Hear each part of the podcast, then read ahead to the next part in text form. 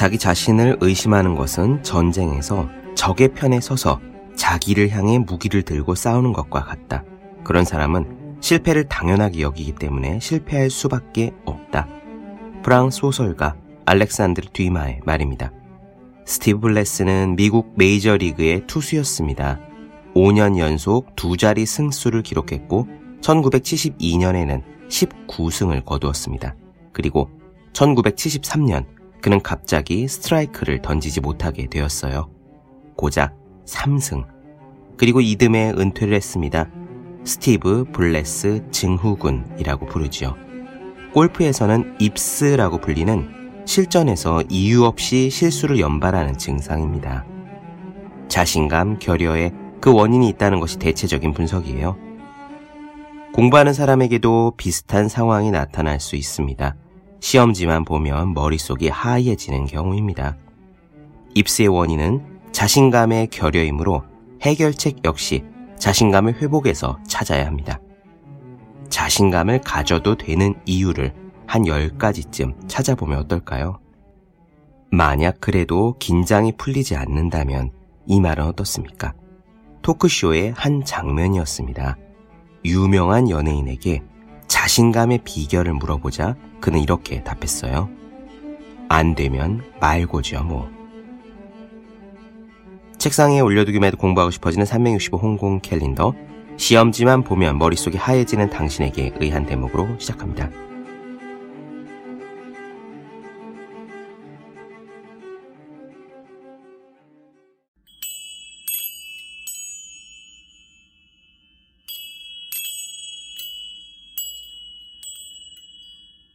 네, 안녕하세요. 본격 공부작업 팟캐스트 서울대는 어떻게 공부하는가 한지우입니다. 우리는 지금 도마베치 히데토의 뇌과학자가 싫은 기억을 지우는 법 보고 있습니다. 지난 시간에 이어서 뇌과학적인 이야기가 이어지니까 조금 천천히 가겠습니다. 그래서 어떻게 싫은 기억을 지우란 말이냐라고 궁금하신 분들이 많으실 텐데요. 바로 그 이야기부터 하면 이해가 안 되실 수도 있어요. 지난 시간과 오늘은 그 배경 지식에 대한 설명이다 라고 생각하시면서 들어주시면 되겠습니다. 지난 시간에는 해마, 편도체, 측두엽의 이야기를 했어요. 측두엽은 장기 기억이 저장되는 냉장고 같은 곳이고 해마는 장기 기억으로 정보를 던져놓거나 혹은 장기 기억에서 꺼내서 가지고 오는 게이트, 즉 도마 같은 역할이라고 했죠. 편도체는 해마에서 꺼낼 때 그 크기를 컨트롤하는 곳입니다. 그런데 어떤 정보가 해마를 통해서 장기 기억에 들어가느냐? 간단합니다. 중요한 정보만 들어갑니다. 그러면 중요함의 기준이 뭐냐? 그건 바로 실패라고 했어요. 여기까지가 지난 시간 이야기입니다. 오늘은 그 실패에 대해 조금 더 보겠습니다. 뇌가 실패를 기억하는 이유는 그게 생존에 더 중요하기 때문이에요. 지난번에 그 결정, 흔들리지 않고 마음먹은 대로에서도 부정 오류와 긍정 오류에 대해서 말씀드린 적 있죠? 사자인 줄 알았는데 알고 보니 토끼였던 경우는 별 문제가 없습니다. 하지만 토끼인 줄 알았는데 사자인 경우는 치명적이었어요. 그래서 인간은 바스락 소리가 나면 일단 뛰기부터 하는 쪽으로 진화되어 왔습니다. 역시 실패를 통해서 학습한 겁니다. 그런데 이 실패는 물리적인 통증뿐만 아니라 정보적인 통증도 포함합니다. 보이스피싱에 당해서 통장 잔고를 날리는 것은 물리적으로는 아무 일도 일어나지 않았습니다. 정보적인 변동이 있었을 뿐이죠. 하지만 극심한 통증을 느낍니다. 실패예요. 여기서 정보적인 통증이란 뇌과학적으로 예측과 다른 결과가 나오는 것을 말합니다. 검찰청에서 전화가 온 줄 알고 계좌번호와 비밀번호를 눌렀더니 알고 보니까 보이스피싱에 당했던 것. 예측과 다른 결과인 거죠. 내 돈을 지키는 일인 줄 알았는데 알고 보니 돈을 날린 겁니다. 이런 정보적인 통증 역시 극심한 실패입니다. 그러면 여기서의 예측, 그러니까 원래는 이래야 한다. 이것이 맞다라는 예측의 근거는 도대체 어디에서 나온 걸까요? 도마베치 히데토는 그것이 자신의 신념 체계, 즉 빌리프 체계에서 나온다고 했어요. 신념이라고 해서 꼭 인권이나 정치 성향처럼 거창한 걸 의미하는 건 아닙니다. 예를 들어 후배에게 밥을 사주면은 잘 먹었습니다 라는 예의 바른 인사를 받는 게 당연하다 라는 정도의 생각도 신념이에요. 이런 신념을 가진 사람이 밥을 얻어먹은 후배가 당연한 듯이 잘 먹었습니다 소리도 안 하면 이놈 봐라 하면서 기분이 확 상하겠죠? 그리고 그 후배의 행동이 버릇없다면서 기억에 저장될 겁니다. 자기의 예측이 빗나갔기 때문입니다. 자, 그럼 오늘의 이야기 직접 들어보시죠. 바로 시작하겠습니다.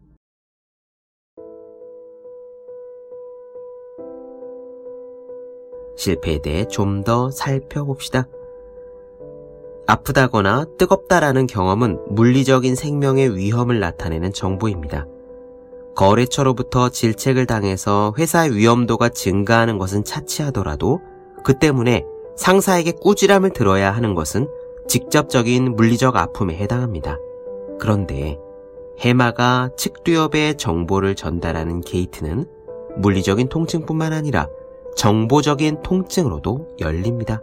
정보적인 통증이란 예측과 결과가 다를 때 뇌가 느끼는 충격을 의미합니다. 즉, 예측에 실패하면 뇌 속의 네트워크는 그것을 새로운 정보로 인식하고 학습하려 합니다. 거꾸로 예측이 성공하면 그것은 이미 알고 있는 정보이기 때문에 뇌는 더 이상 학습하려 들지 않습니다.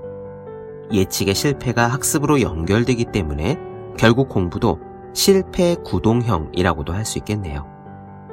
예측과 반대 상황이 벌어지는 정보적인 통증이 발생했을 때 인간의 뇌는 그것을 중요하다고 판단하고 그 정보를 측두엽에 전달합니다. 중요하다고 판단하는 이유는 역시 생명의 위기로 연결되는 정보이기 때문입니다. 주식으로 큰 손해를 경험한 사람은 다시는 주식에 손대지 않겠다라면서 주식 투자에 강한 경계심을 품습니다. 돈을 잃는 것은 너무도 큰 공포입니다. 공포를 한번 맛보면 뇌는 그것을 생명의 위기로 이어지는 실패로 간주해서 그 패턴을 측두엽에 전달합니다.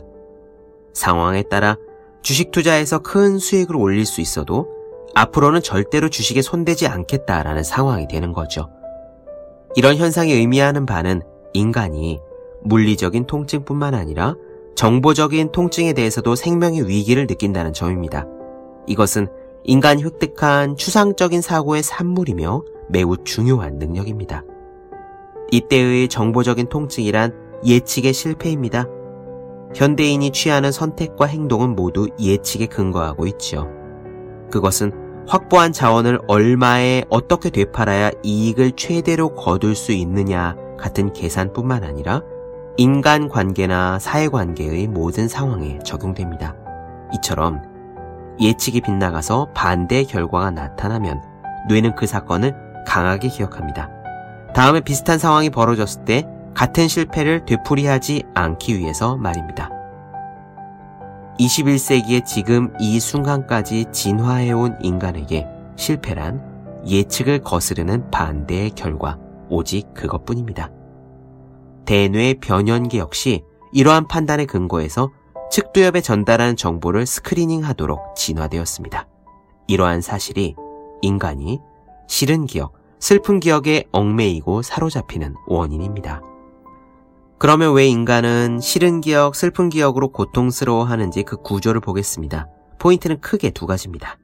하나는 신념의 문제입니다. 또 하나는 대뇌 변연계의 해마와 편도체 작용에 따른 실패의 기억이 증폭되는 문제입니다. 먼저 신념이란 무엇인가 그것부터 보지요.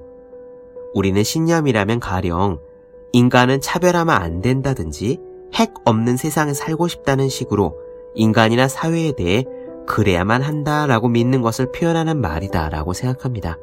그러나 개개인이 강하게 믿으면서 의심하지 않는 고정적인 생각들은 모두 그 사람의 신념입니다. 이렇게 개개인이 강하게 믿으면서 의심하지 않는 고정적인 생각을 belief system, 즉 신념 체계라고 부릅니다. belief system이란 나는 어떤 인간인지, 상대와 함께 있을 때 어떻게 처신해야 옳은지, 사회에서 나는 어떤 역할을 하는지 등 그 사람의 몸에 밴 인식의 패턴을 말합니다. 이 인식의 패턴은 뇌의 전두전야에 축적되어 있습니다. 인간은 자신의 빌리프 시스템에 따라 미래의 일을 예측하고 예상합니다. 그리고 그 예측과 예상에 맞추어 모든 선택과 행동을 실행합니다. 예상과 다른 일이 일어나거나 인식 패턴에서 벗어난 일이 발생할 때는 전두전야와 대뇌 변형계가 연계하여 그것을 기억해 두어야 할 사태로 받아들입니다. 그 순간 해마는 실패의 정보를 측두엽에 전달하죠. 그토록 아껴줬는데 나를 바보 취급하는가? 라든지 모든 걸 바쳤는데 지금 나를 버리는 거야? 라는 식으로 예상과 다른 상대의 반응이 강하게 기억에 남는 것은 이러한 기억의 메커니즘이 기능하기 때문입니다. 이것은 우리가 왜 싫은 일과 슬픈 일을 더 잘 기억하는지에 대한 명확한 답을 제시합니다. 그러므로 싫은 체험이나 슬픈 체험이 기억 속에 많이 저장되는 것은 전혀 이상하지 않은 지극히 당연한 일입니다. 싫은 기억들만 가득하다라는 탄식은 사실 기억의 구조를 풀어헤쳐 보면 뇌가 당연한 일을 당연하게 실행한 결과에 지나지 않습니다. 성공의 기억은 뇌로서는 대수롭지 않은 정보에 지나지 않아요. 왜냐하면 성공을 기억한들 그 기억은 다음에 일어날지도 모를 생명의 위기를 벗어나는데 별 도움이 되지 않기 때문입니다.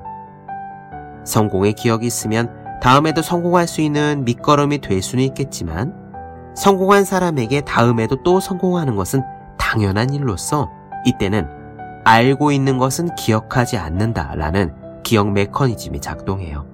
당연히 해마는 그 정보를 측두엽에 전달하지 않습니다. 그러나 전혀 예상하지 못했던 큰 성공을 거두었을 때 뇌로서는 그것을 기억해야 합니다. 원래 뇌가 인식하는 성공이란 자신의 예상대로 무언가를 성취하는 일입니다. 따라서 예상이 빗나간 성공을 뇌는 자기가 이루어냈다고 받아들이지 않아요. 뇌로서는 예상과 다른 일은 모두 실패이며 따라서 사회적으로 크게 성공하더라도 예상하지 못한 성공은 뇌는 실패로 기억합니다. 따라서 꿈도 못 꿨는데 대성공이야 라고 말할 수 있는 것도 뇌의 입장에서는 예측에서 벗어났으니 실패가 되는 거죠. 이제 기억의 구조 두 번째, 해마와 편도체의 교류 문제로 넘어가 보겠습니다. 이것은 인간이 싫은 기억, 슬픈 기억에 사로잡히는 메커니즘을 풀어내는 핵심입니다. 편도체는 해마의 정보 처리를 증폭시키거나 약화시킵니다. 기억의 관문인 해마가 측두엽에서 기억을 끄집어낼 때 해마에게 그것을 키워라 혹은 줄여라 라고 부추기는 게 편도체입니다. 편도체가 이 역할을 담당하는 이유는 생명의 위기에 빠르게 반응하기 위해서예요. 산속에서 우연히 호랑이를 만나면 어떻게 해야 될까요? 주저할 틈도 없이 도망치지 않으면 목숨을 보존할 수 없겠죠. 그때 편도체는 해마에게 과거의 실패의 기억, 예를 들어서 곰을 만나서 간신히 도망쳐 목숨을 건진 기억을 증폭시켜서 꺼내오도록 재촉합니다. 그 덕분에 우리는 비명을 지르며 쏜살같이 달아나는 거예요. 만약 편도체가 해마에게 그 기억을 증폭하도록 재촉하지 않는다면 도망이 늦어져서 위험에 직면할 겁니다. 흥미로운 점은요, 호랑이를 만나는 일에 비할 만한 실패 기억을 그 사람이 가지고 있지 않을 때의 일입니다. 그럴 때 해마는 가령 뱀을 보았을 때나 차를 몰다가 사고를 당했던 실패 기억을 꺼내서 대체시킵니다. 곰에게 습격당한 기억에 비하면 너무 미미한 실패의 기억이라고 하지 않을 수 없습니다. 그러니 그것을 평범하게 끄집어내면 회피 반응이 늦어져서 위험이 있지요. 따라서 편도체는 해마에게 그 기억을 최대한 맥시멈으로 증폭시키도록 재촉합니다. 작은 실패의 기억을 증폭시키지 못하면 우리는 위기에 제대로 대응할 수 없는 거예요. 이렇게 편도체가 해마의 정보 처리에 영향을 주어 기억을 증폭시키는 일이 인간의 재빠른 행동을 가능하게 합니다.